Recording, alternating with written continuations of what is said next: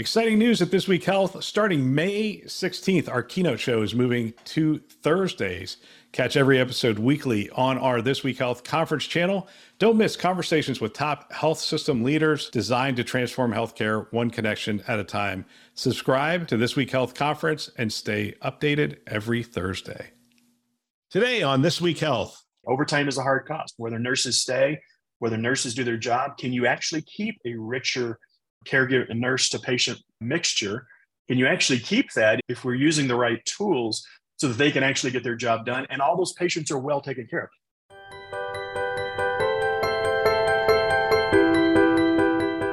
Thanks for joining us on this keynote episode, a This Week Health conference show. My name is Bill Russell. I'm a former CIO for a 16 hospital system and creator of This Week Health, a set of channels dedicated to keeping health IT staff current and engaged. For five years, we've been making podcasts that amplify great thinking to propel healthcare forward. Special thanks to our keynote show partners, CDW, Rubrik, Sectra, and Trellix, for choosing to invest in our mission to develop the next generation of health leaders. Now, on to our show. Welcome, everybody who's joining. I look forward to getting started. This is part of our leadership series.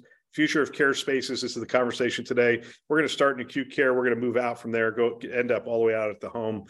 I want to thank our listeners for coming in. I want to thank you for giving us some questions to think about as we go into this, and we will discuss as many of them as we can. Feel free to go ahead and put those in the chat. And let me thank our panelists again and give you some introductions. Fred Holston, CDW Healthcare, and he is really focused in on the next evolution of technology in care spaces for CDW Healthcare. Does a lot of work in the industry with various partners and we have Todd Larson with HonorHealth. Todd, I did I went out to LinkedIn. I didn't catch your title. What is your role at HonorHealth? So my role, I focus completely on projects. So I just I am an employee of HonorHealth, but I'm a consultant on the projects they want to assign me to. So I would consider me more of a project manager and currently working on the Network Operations Center, Clinical Command Center, and the Innovation Lab. So those are the three projects I'm working on. Awesome. And I think today we'll probably end up talking about the clinical command center probably the most because let me set up the conversation. So we're, we are going to move from the campus acute care spaces and then we're going to work our way out partially because Todd, I think you need to take off in about 25 minutes, right? Yeah, about 1230, 1235, somewhere around there. Right. So I want to focus in on the acute care spaces to start, and then eventually we'll start to move out. Let me start with this this sort of setup question, and it is what's changing about the care spaces? What's the problem set? What is the problem we're trying to solve with these evolutions? A lot of times we start with, hey, let's talk about computer vision and the really cool technologies, but I know it as leaders within healthcare systems, we like to start with the problems. So, Todd, I'll start with you. What's the problems that we're looking to solve by evolving these care spaces? Yeah, I think much like many industries, healthcare is greatly challenged right now with resourcing, staffing, all of the above when it comes to that patient care. So we have struggled. They've known specifically in the nursing world that there was going to be a nursing shortage coming. That was coming before the pandemic.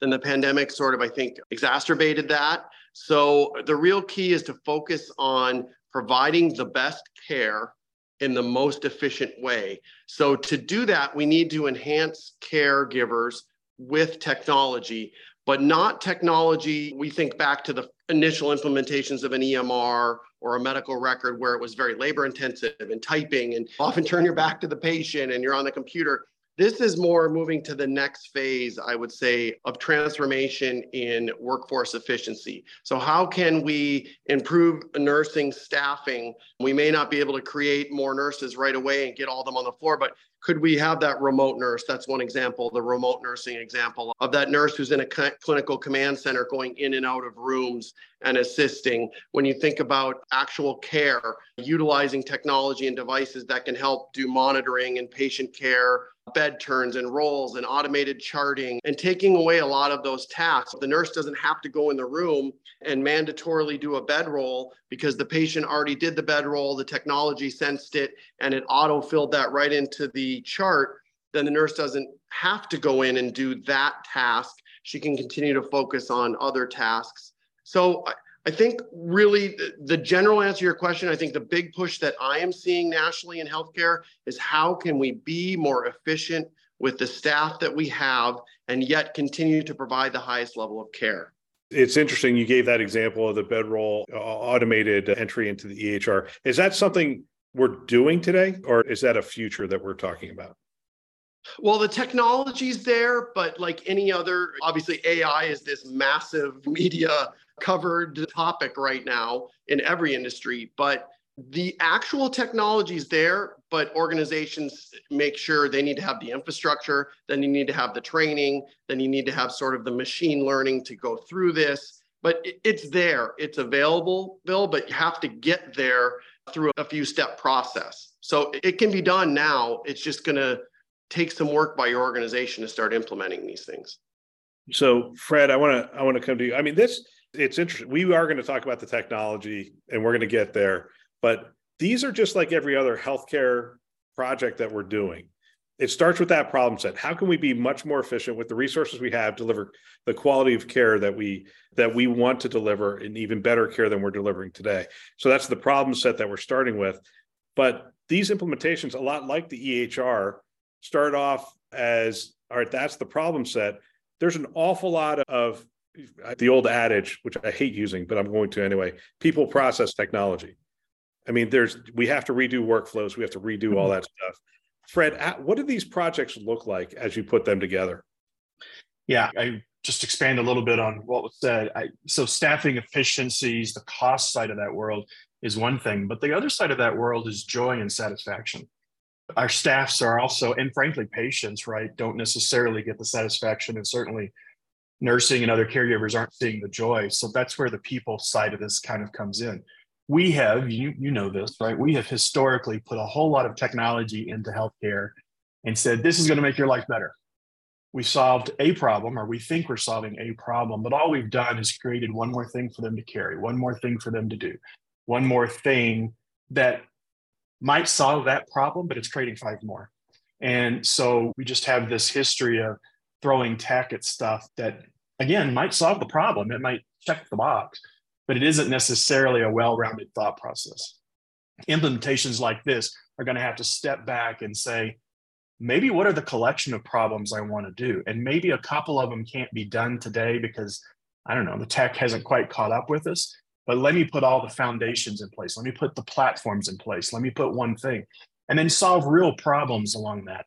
Whatever you're going to do, solve something new and take it off their plate and not create three more as we go into it. Those are the things that we have to step back and look. And we've got a number of organizations in the country that are saying, oh, I want to solve, I was just use bed turns only because we used it. I want to solve that. Well, they put in a solution for that. Maybe it works, maybe it doesn't, maybe it satisfies that problem. But then something else rolls out, then something else rolls out, and something else rolls out. And it's time that we step back and said, what are the collections of things that create caregiver efficiency, create joy in that, that make the people actually want to do, come to work and do that job and take care of the patients the way I believe the vast majority of them want to. They're just not incented to because of all the tasks that have to get done. So they need to step back and we need to rethink that then to your point, and it is overused, but it is very accurate. There is a technology issue. I do not believe this is a technology problem. There are people issues, and then there are organizational workflows that have to change and how we look at doing the work that may be not standard from the way we have traditionally done it. Yeah. So, Todd, I'll come back to you. And since there's only three of us, I might chime in a little bit more here. I, I mean, one of the things that struck me, I had I interviewed uh, Shane Thielman yesterday for a future podcast. It'll be released in the next couple of weeks. Uh, and he's a CIO at Scripps. And one of the things we were talking about is Scripps does a good job of measuring the effectiveness of their projects post project. Like we've identified physician satisfaction and efficiency as two key metrics. They define those metrics, they actually do the projects, and then they go back and measure. I find that's a discipline that's getting better in healthcare. But if I go back to when I was in healthcare, it was not a discipline that was practiced all that often. Uh, really measuring ROI, measuring the return on these projects. But let's go back to that problem set. Todd, I want to come to you. We talked about bed turns. What are some of the other things we're looking at? Hand washing, nurse sitter. What are some of the other things we're looking at? Yeah. So I think the common themes are sort of three areas. So the first area would be how do we help those acute care centers, those those staff. So whether it's you brought up hand washing, those are really easy processes to automate. But I think we're looking deeper than that. We're looking at coordination of all services across a network. So how can we coordinate patient transfer, patient transport, things such as float pool, staffing, bed control, all of these entities in one place using the same technology platform, job sharing through those ideas, creating synergy in those roles. So that that's one aspect. The second aspect then is then tying in the rest of the efficiency with the patient. So hospital operations, for instance, I often I say it in a way jokingly, but it's true. How can I get on Amazon and order a package to my house. And within two seconds, the order's made. I know where it's coming from. I know the tracking number. I can ship that package every step of the way. I know everything about it. And I just ordered it 30 seconds ago. Yet try to call your local hospital and say you'd like to talk to your grandmother, but you don't know what room she's in. And see how long you're on hold or on pause until you actually talk with your family member. So we need to look at operations as well from a network standard. All of those various things that are creating inefficiencies. Then Thirdly, is moving forward outside of that realm, it, intertwining that with post surgical, intertwining that with chronic disease management in the home care, all of these things. That's what we're really focused on doing is taking all of these sets in these areas. So if we can make our clinical medicine an acute area and our operations and flow. And then we can take that and look at it with our support services within the facility and have that all flow together and have synergy. And then in the end, you can have it as they are either coming or going from your facility. And then finally, how are we going to take this out into population health, right? Our trauma surgeon uses an example at HonorHealth all the time of why is it I cannot be in the ambulance? The technology's there. The military is using field medicine with ultrasound and surgical devices and co-op and communicating overseas on these things. Why can't I be right in the ambulance? Why can't I be right there working with the paramedics as someone's in transport to my facility? Why can't we get remote diagnostics coming right in so that we already have all their information? It's all dumping into the system as they're pulling in to the trauma bay. So I probably gave you too many buckets there, Bill, but it's just an example of how overwhelming in many ways the problem really is. All right, let's go one level below that. How do these projects start? Do they start with a massive process mapping exercise? Is that? And I like the fact that I think you started with the first one of saying, look, we're not looking at this at a single hospital level. We're looking at it across the entire system. And you use transport as the example, which is something that happens between multiple entities. And then you finish with Pop Health, which says to me outside of HonorHealth, right? So, but where does it start? Does it start with a huge process mapping exercise and then assigning efficiency or identifying inefficiencies across that? Yes, that's correct. So we have a governance committee. People will either submit ideas to the governance committee or it might even be another committee, right, that that has come up with something that comes over to the governance committee for innovation. Those are reviewed. There's a scoring, standardized scoring with percentages of what areas it affects. Because what we want to be leery of, right, is are we solving one physician or one clinician's problem in their one minute area that that bothers them because they're in a heavy specialty and it's we're really just solving one daily workflow for one person that's not really our goal our goal is really things that are going to help the greater network the greater process and so the ideas come in, things come in, they will go to the governance committee. The governance committee reviews it. The governance committee is a makeup of clinicians, both at the physician level, the nursing level, various different specialties, support services personnel, operations personnel, the research institute, right? Because somebody might come in, Bill, and it might say, well, that's really a clinical trial and a research institute issue. That's not really a process or a clinical command center issue. But it comes to the governance committee and then it's assigned out. It's going to be assigned out through various specialty, right? The committee says, yeah, we, look, we've done the scoring. We feel this is a proper project.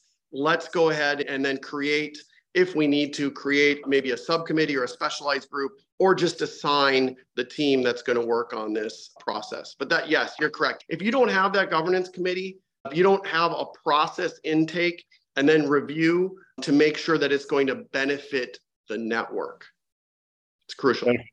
Yeah, benefit the network. It's so let's start to let's start to tap into maybe give us a handful of one or two of the projects that you've identified at HonorHealth that you're looking at that'll get us into the pragmatic and practical aspect of this yeah so i'll give two real quick the first is already been implemented and that was patient transport we found patient transports to have a waiting line a queue area whatever term you want to use at one facility alone, we were seeing a patient wait or a patient queue of 10 to 12 patients constantly needing internal facility patient transport.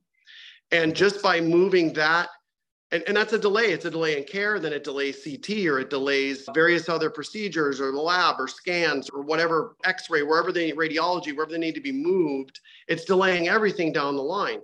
By moving that function into the clinical command center at the NOC, by having we didn't have to bring all the team there. We brought the key leader there. And that key leader from the air traffic control model then can see everything going on, utilize the cameras in the facility, utilize the information coming in, and start doing those assignments based more on flow and need and patient care uh, versus just people being able to handpick who they're going to go transport where and when and how. We've reduced the queue rate or the wait time to having on average zero patients in queue, zero. So that's one example where we used that that process and it's been successful. A current one, it's coming up frequently. Network issue is voice commands, voice recognition, utilizing voice software with the medical record, and really trying to even look at can we go away from a lot of the keystrokes, a lot of the typing, a lot of the eye focus away from the patient and onto computers and keystrokes. Same thing. Do we necessarily need scribes if we have a much in the ED setting, if we have a much better robust voice software? So I, that's a key project we're looking at right now is how are we going to use and integrate voice? And it's been studied for a while and it's far from perfection. But that's one. And then another, obviously, and I know I said it earlier, but I'll go back to it because it's so key. And that is how are we going to utilize remote nursing. And instead of looking at, to Fred's point, remote nursing of which product or which software, we're backing up and looking at it. What is the right way to do this? And how do we do it the right way with the right tools and the right resources? So th- those are two or three examples right there. Are you focused mainly on the acute care setting? Are you also thinking of going all the way into the home and how that, for lack of command center, was going to call it air traffic control, but that's essentially what it is. You're bringing the expert in; they're able to see a, a broader picture. Are you thinking care to the entire community from that command center? I think that's the long term goal. We have had that conversation. That's going to take us some steps to get there. I think we want to solve some internal, make sure our process, people, flow, the management of those things are good, and that the model is solid, and then move to that. To really, two quick examples. One I already gave was the utilization of maybe integrating our community partners because you could integrate fire, EMS, ambulance, those types of things I think could be easily and quickly integrated into the clinical command center. Our local ambulance company has already requested a seat inside of there and to and to be participative.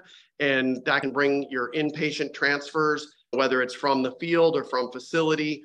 But the other setting, you think something like post-surgical right? We have a large neuroscience service line. If someone is post-surgical, maybe they need to stand on a balance pad. Maybe, right, there's some post-surgical testing or things that they're doing in the home.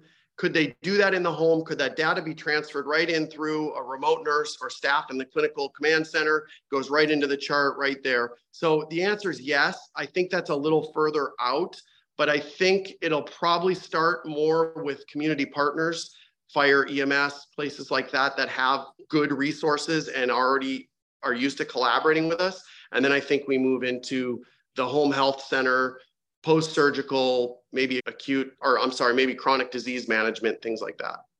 So, and Fred, you'll have to excuse me. I feel like I have another couple of minutes with with Todd, so that's I'm trying to get as much of this in.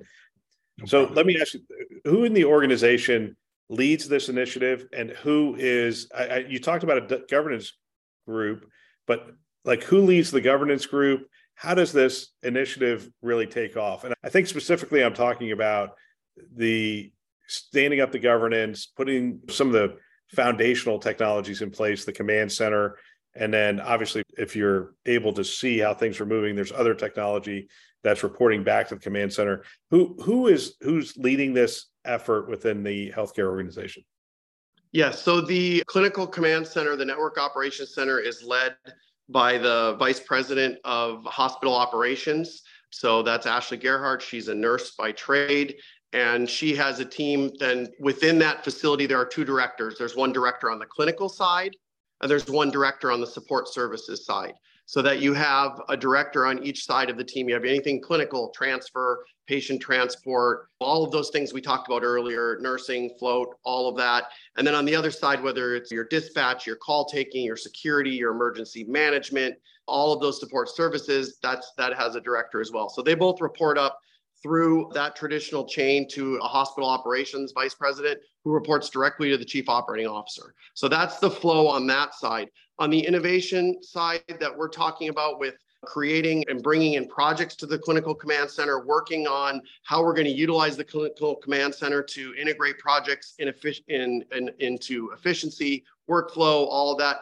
On the innovation side, I am the, the business leader on that project but I work very closely with a co-business leader who is the chief technology officer. So it's the chief technology officer who's handling all, I would say, the IT and the infrastructure and engineering side of the technology, and I'm handling the business operations and flow. And then we both report directly to the chief transformation officer. So the chief transformation officer is ultimately has the oversight over all of the various projects we would be doing.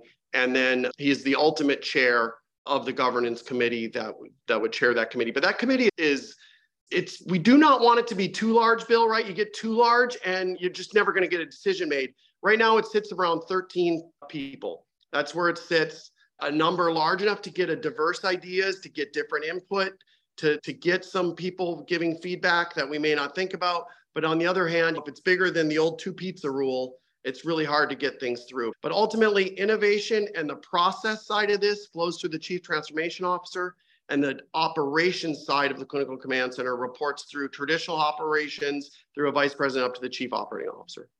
Let's say I just picked you up and I moved you to a different health system. Same demographics. HonorHealth is roughly a handful of hospitals and a bunch of ancillary services around that. Let's say I, put you in a 10 hospital system and you're standing this up what areas have you found to offer the most benefit, the most efficiency to be gained, as well as the clinician experience to be radically improved? Yeah. So, number one, obviously, the float pool, the staffing is such an issue in so many places. So, we found immediate success there by having all of them together in the clinical command.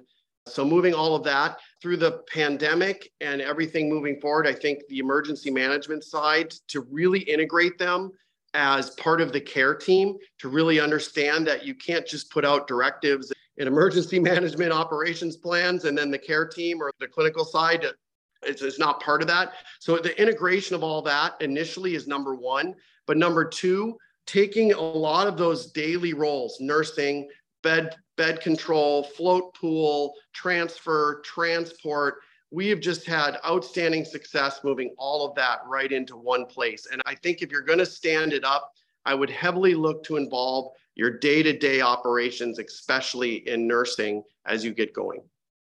Yeah. So uh, you're going to be leaving soon. So uh, this question seems relevant for you. And then Fred, we're going to, we're going to dive into how you make all this possible, right? How you, well, the technologies that we bring into these different areas, standing up the command center, and we're going to go all the way out to the home.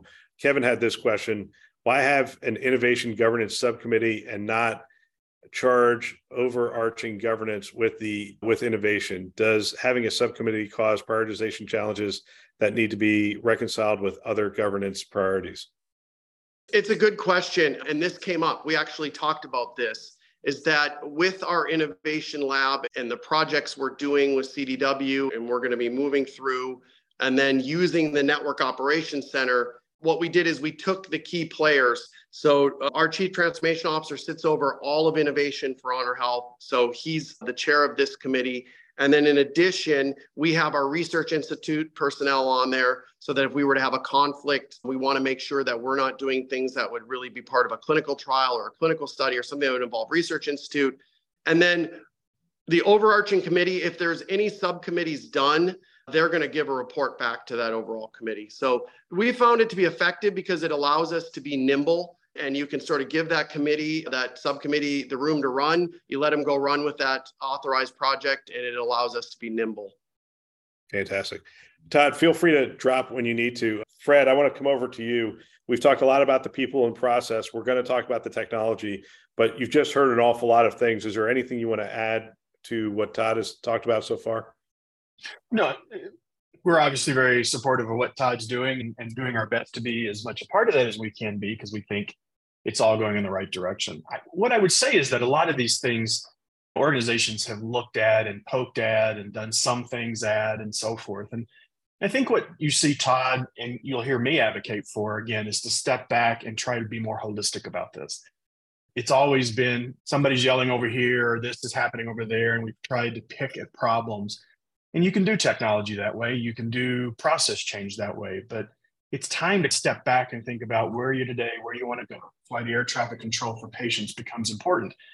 It's important today because Todd has noted how they've begun to make changes, patient satisfaction, changing workflows, re- resources are getting better. But if you look at where medicine probably is going and where we're going with home and hospital at home and all the things that we could be doing around that, you can't do it if you don't have some uh, an air traffic control that's worried about Bill Russell and Bill Russell moving in and out of the traditional system and what's happening to Bill when he's not in the system the traditional system, I should say, right? And that's not a 1984 kind of conversation. That's just something bad's going to happen or trending the wrong way. We need to take advantage of that when we can.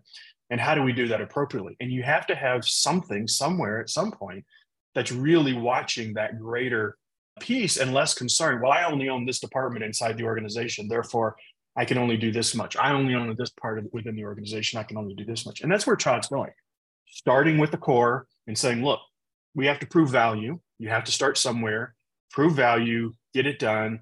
And everybody goes, this is great. And then you take the next appropriate steps to expand that over some reasonable amount of time. Yeah. What you're describing as a former CIO happens all the time. Some it, a single hospital will come to you and say, "It's we would like to solve hand washing." I just keep using that. It's a simple example. We want to solve hand washing. Happens all the time. Then you go, well, do we want to solve it across two hospitals? Do we want to solve it across three?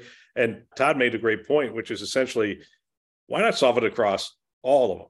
Like it's a, if it's a problem at one, it's probably a problem at all of them, and it's probably something we can do with a single technology solution or even a platform that could potentially do multiple things. And then you're not investing in little point solutions all along the way which at some point when you do try to step up and look at the overall the workflow and the process and the patient flow and you say oh my gosh we got to go across these 16 systems or actually it's worse than that it's 100 systems. Now you're saying no we thought about this before and we have the technologies we have the process we have the framework of a air traffic control so we can actually see and we do have the data flow and we do have the ability the communication framework in place to receive signals and to send out signals to get people into the right place. Todd i'll give you your last statement yeah. before you take off. I appreciate that. Yeah real quick i you hit the nail on the head with those resources and how you handle it when we stood this up when i wrote the business plan four years ago and we got to work on it we stood it up i think you brought up one question earlier, Bill. is How do you take another network and how do you get this going? One of the things that I'm really thankful we did and the decision we pushed forward is we didn't immediately buy any platforms. We didn't buy any software. We didn't buy any technology. We said, we are currently operating all of our hospitals the way we're operating. Let's do step one, which is create the air traffic control, build out the facility in the building, put everybody in together, start working with what we have now create those efficiencies, and then we'll determine what we need to buy, not buy, add, cut out, do, stop doing. So I just want to make it known that we did not spend money on platform software solutions prior to moving in. We moved in with everything we had, and then we were going to look to optimize once we were there because we were already operating. We didn't want to buy something until we're already there and we started playing around with this model. Yeah, and Todd, I want to thank you for your time. If people want to get take a look at what Todd's doing, or even hang out with Todd, you can contact one of your CDW reps. There is now a lab at HonorHealth to take a look at that command center and some of the things that they've done, and you can go through the CDW team to to talk to them. Todd, thank you. Thank you. Alex's lemonade stand was started by my daughter Alex in her front yard. By the time she was four, she knew there was more that could be done. And she told us she was going to have a lemonade stand and she wanted to give the money to her doctor so they could help kids like her. It was cute, right? She's going to cure cancer with a lemonade stand. Like only a four year old would think that. But from day one, it just exceeded anything we could have imagined because people responded so generously to her. We are working to give back and are excited to partner with Alex's Lemonade Stand this year. Having a child with cancer is one of the most painful and difficult situations a family can face. At Alex's Lemonade Stand Foundation, they understand the personal side of the diagnosis, the resources needed, and the impact that funded research can have for better treatments and more cures. You can get more information about them at alexslemonade.org. And we are asking you to join us. You can hit our website. There's a banner at the top and it says Alex's Lemonade Stand there. You can click on that and give money directly to the lemonade stand itself. Fred, I have to talk about the technology. I know we don't start by buying a whole bunch of solutions, but I have to talk about the technology. When he was talking about transport and whatnot, he was saying, oh, we can see where everything is. Is that RFID? Is it cameras? Where have we evolved to in that space? Yeah, I mean, I think it's evolving uh, each one of those services has their own, a lot of them are tracking and so forth. And it's just sometimes getting access to it because a lot of them have it. They're not, it is unclear how, in my mind, how that should fall together. I'm just speaking of the technologists. I fear, and this is what's happened in the past, that people buy products in order to enforce either the way they want to do things in an organization or in order to drive them to do something different in an organization instead of stepping back and deciding what they want to do, which is what Todd's doing. Where that technology comes in, what Todd did, he said there's already, and he also started on physical security and said that's the easiest one for me to move because I have pretty much direct control over it at the time. We already have these systems that do these X, Y, and Z things. Let's just get them all leveraged into one place and use them in one big as one big organization instead of in number of hospitals doing it separately. And then, well, we already have this piece over here. So when we talk about transfer and so forth, they already have a system with transfer. They just weren't using it and looking at it right. So let's pull it in and start using it the way it should be across all the resources that we have. When they started looking at bed management and those kinds of things, they didn't replace Epic with a bed management system. They just said, let's start putting the things together and the people together who have to coordinate those things. And all of a sudden, they started seeing all the opportunities and started managing it that way and yet didn't put any other great software. So a lot of it's just leveraging what's already out there. Is the technology for real time location services in traditional facilities and other GPS based kinds of things coming? Yeah, I think so. But how it's going to be used doesn't really matter if you can track an ambulance if you don't figure out that you're doing something in the ambulance and deciding either to transport or not to transport how long you have and based on how long you have you need to do this versus that those things people aren't processed for that yet. It is funny, just, just as a side note, as you go back, what's your first computer? I remember the old show ER, not ER, Emergency. Oh, uh, yeah. Way back when, right? Yeah. Rampart something. I forget the number. Rampart, that's it. But they had a communication device and they put a little antenna on that thing and they started transmitting an EKG or equivalent of that back then. And then the hospital would look and say, okay, based on that, we'll start. And it was always lactated ringers and all this other stuff.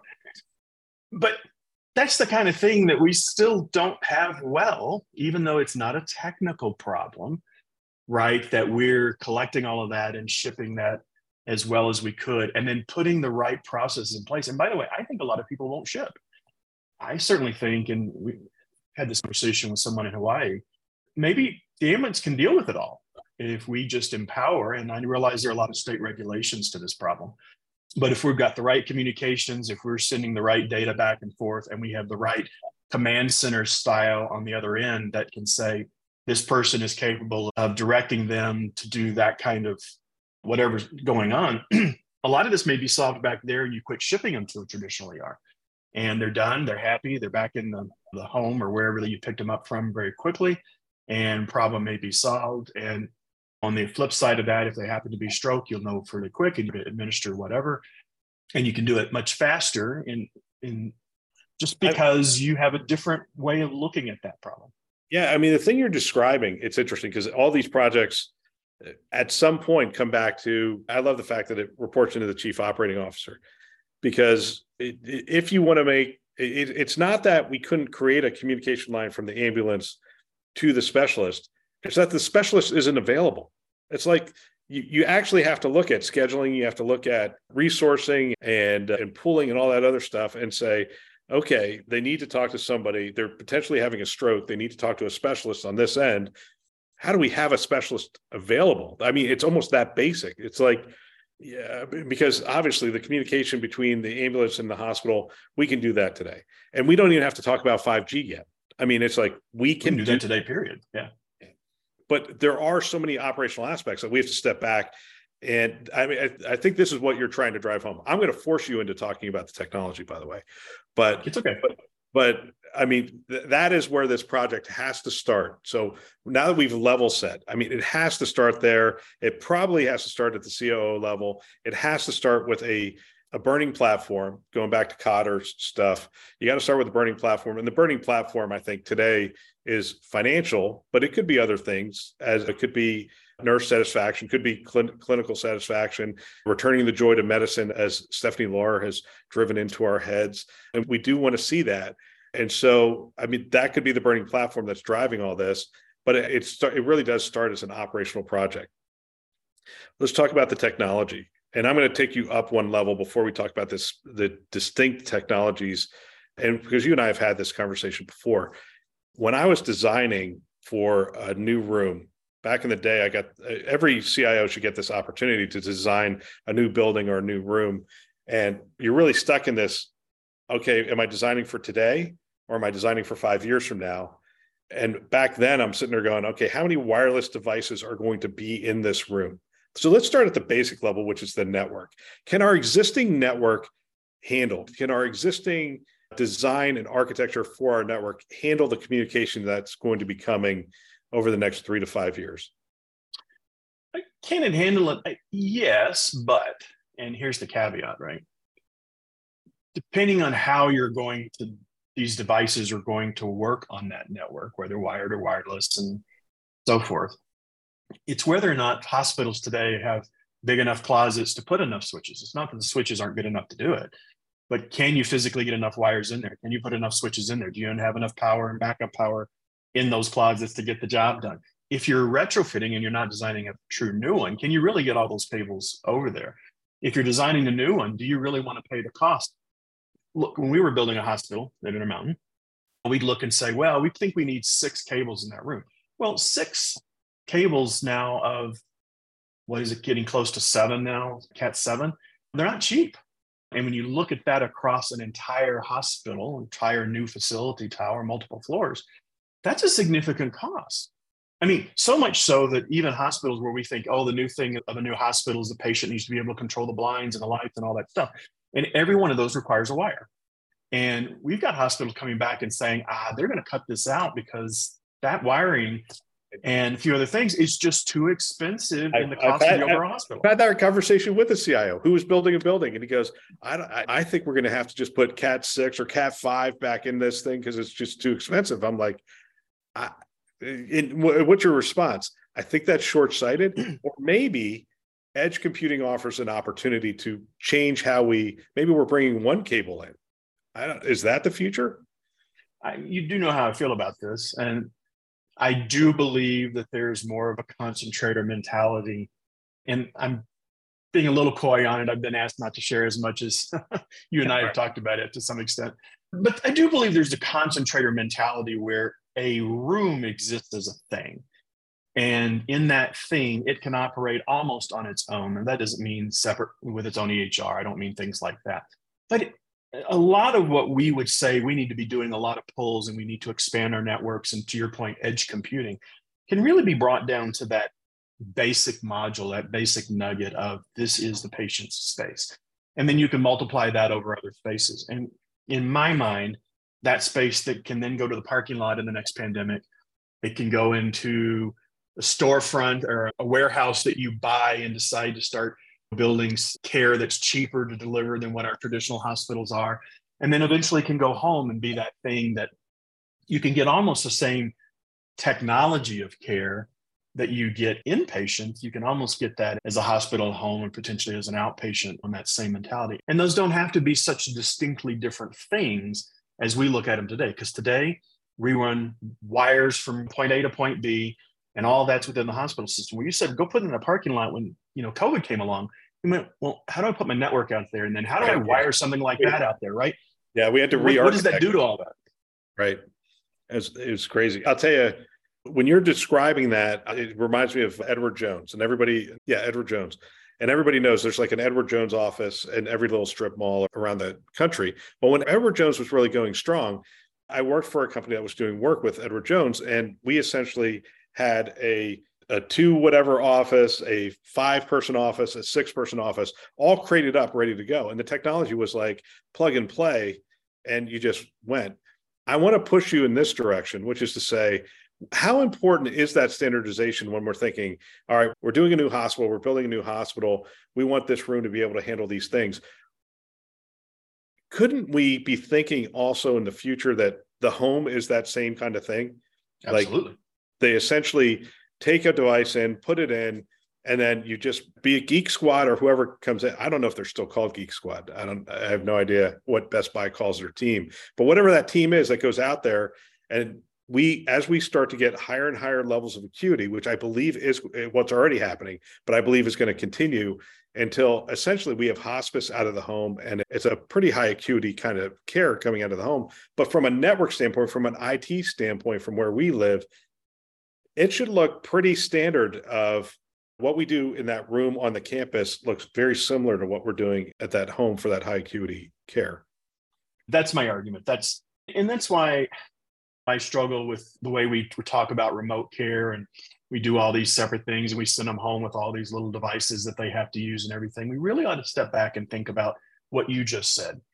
And there's always to to the Edward Jones thing, there's always the small, medium, and large, right? And if they're you have a hospital bed in the home and they're really that sick versus the I just need to watch them and make sure they're just fundamentally okay. But it still, from a technology perspective, comes back to some basics. And let me just back up on the entire continuum of that and just say some basics. It's really getting into a set of sensors that do a certain set of jobs. I think the nose is in there. I think sight is in there. I think both voice and listening was in there. I think how do we replicate touch in a non-touch touchless version of touch to be able to get that information that we would normally have to reach out and touch people in some way whether that's a blood pressure cuff or some other vitals or whatever we're watching? And there's a set of those things and then there's specialty sensors. I'm not going to argue that. But if you just looked at the fundamentals and whether that's building a new hospital or what you're sending home how do i put those basic sensoring sensors in and get that data and use it in such a way then that I inform air traffic control or document. I am a huge believer, and you want to say this during Todd's piece, but I'm a huge believer in automated documentation.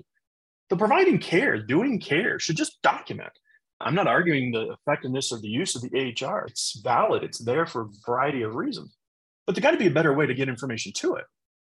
So let's figure out that automation. Well, these senses right, that are becoming sensors, using sensors for, are those fundamentals. And if you get those in there, then there's a huge amount of stuff that you can start doing as a platform approach. And it really doesn't matter whether you're at home, it doesn't matter if you're in that parking lot or ambulance, it doesn't matter whether you're in the facility. And that should be something that we can replicate. Now, there will always be a blood pressure, uh, an IV pump, and those kinds of things, right, which we need to connect in that process.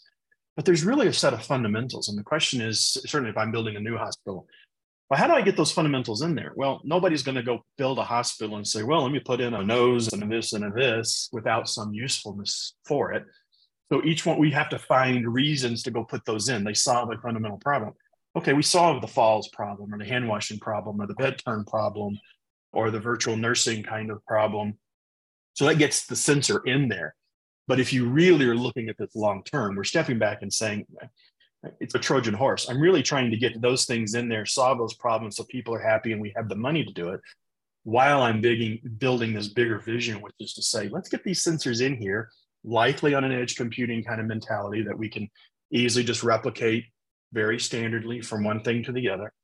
And from there, I should be able to do dramatic improvements in how care is delivered, both in how caregivers do it, as well as the outcomes to patients, and potentially change the way maybe medicine is delivered in fundamental fashion.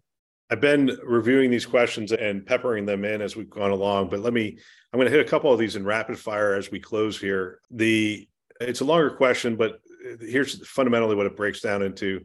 The important important question is how will these solutions help reduce the reduce the true cost of care? How will these solutions support the transition from revenue constructs to those constructs focused on cost reduction? Clearly, cost reduction is one of the drivers. How do these solutions that we're talking about, compu- computer vision, ambient listening, and touchless devices and whatnot, how do they reduce the total cost of care?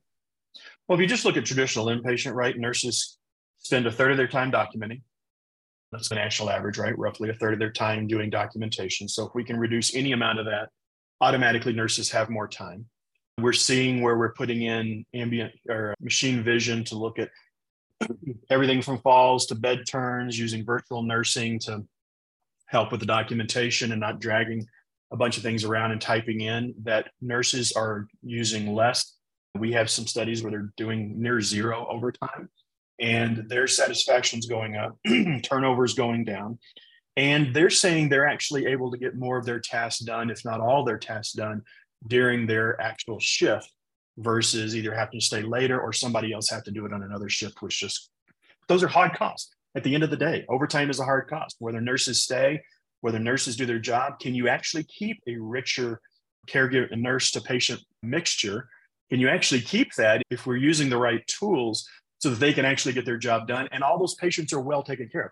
Because at the end of the day, you can keep increasing the ratio and people can keep trying to do it, but patients aren't taken care of. And so there's a balance in there, and all of that is a cost kind of thing, right? Fred, I love this question here. I love, and I just want to get your perspective on it. It's a really good question, which is what is the future for printing in healthcare spaces? It's it. I mean, it's interesting. I mean, we have printers all over the place still. I'm so I'm curious. Uh, is this like answering the fax question? It may be printing in the sense of needing a physical eight and a half by piece 11. I think we still have to find a way out of that. It's funny, I'm playing with a couple pieces of technology that feel more like paper, thin, easy to carry, and you can write on it like paper and so forth. I think there's some interesting things there. But the other side of printing, which is a huge part of it, is just basic labels, right? The fact that you have to label just about everything to know that this was Fred's test blood draw, whatever sample it happens to be. I don't know how that disappears. Can we imagine as technologists, well, you barcode everything and you could do all these fancy things and do it? Yeah. But what really works and what's really safe and what's really non fallible for the most part is you pick up an empty one, you stick a label on there, and you put that sample in there, and it's Fred's. And as long as somebody scans or does Fred's thing and ties that to the right person, it's not fallible. But I think that's going to hang around for a while. I just don't know how. I know how it could happen. I don't well, see that anybody's going to walk I'm, away. I'm hearing a lot more the discharge instructions and patient care instructions.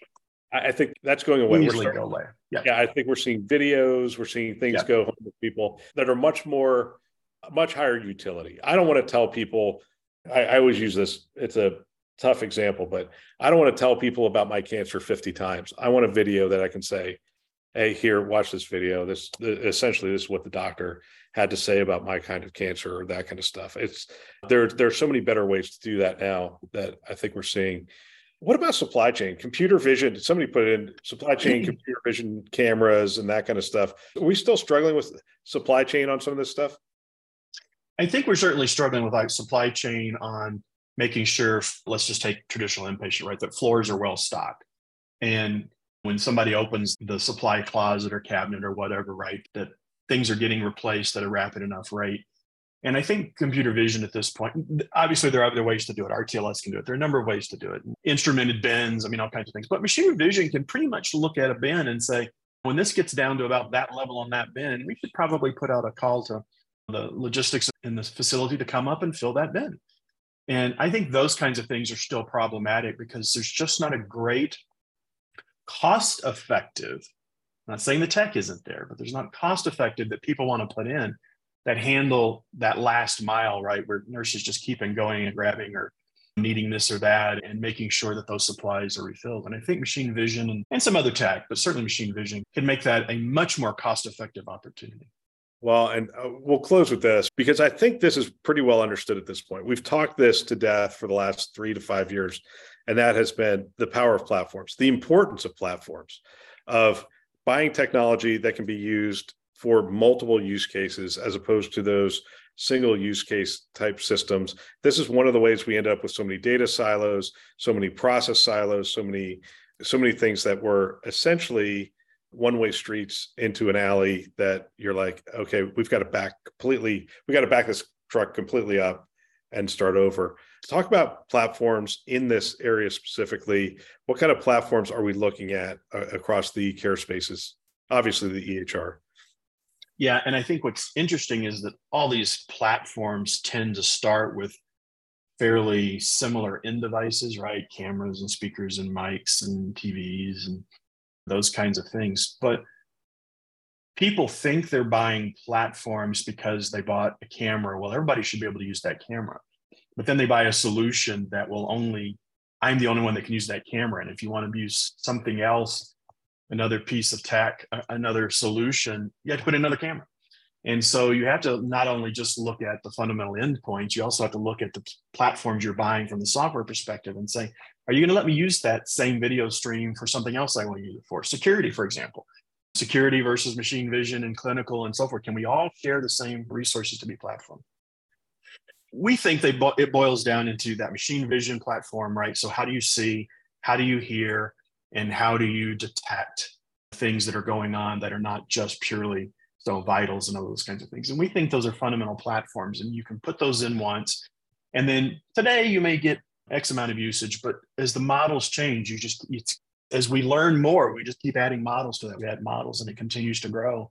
And in many cases, with no greater cost on your perspective other than the workflow changes that they might incur.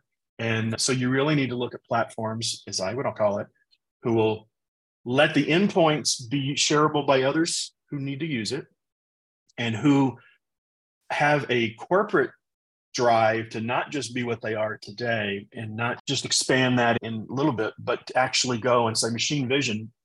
Yes, I can watch falls today. That's great. Tomorrow, though, can I actually detect a stroke at, as it's almost onset and go deal and notify somebody and go deal with that that I might otherwise miss? And code blues and go down the list of all the things that you could be adding to. And you need to be looking for companies who want to go that direction and not just sell you hey, I do falls great today. I do telemedicine great today. I do this great today. What are you going to do tomorrow? Yeah, absolutely. Fred, I want to thank you for your time. Also, Todd Larson for being a part of this with HonorHealth. If people want more information about this, they can obviously contact Fred, contact the CDW people around some of this stuff. To be honest with you, this may sound like a CDW commercial, but it wasn't meant to be. It really was. The reason that we're talking to these two is because I really feel like Fred has spent so much time in this space and it's been very valuable. And I believe that the stuff that they're doing at HonorHealth is what I wish we had been doing at my health system. And that is looking at it holistically and uh, really starting at a, at a platform. So as we looked at this topic, I really wanted to accentuate some success stories. And that's how we ended up here. So I really appreciate you guys. Really appreciate our sponsors, and I want to thank everybody for being a part of this. Thank you very much. I love the chance to have these conversations. I think if I were a CIO today, I would have every team member listen to a show like this one. I believe it's conference level value every week. If you want to support This Week Health, tell someone about our channels. That would really benefit us. We have a mission of getting our content into as many hands as possible. And if you're listening to it, hopefully you find value. And if you could tell somebody else about it, it helps us to achieve our mission. We have two channels. We have the conference channel, which you're listening to, and This Week Health Newsroom. Check them out today. You can find them wherever you listen to podcasts Apple, Google, Overcast. You get the picture. We are everywhere. We want to thank our keynote partners, CDW, Rubrik, Sectra, and Trellix, who invest in our mission to develop the next generation of health leaders. Thanks for listening. That's all for now.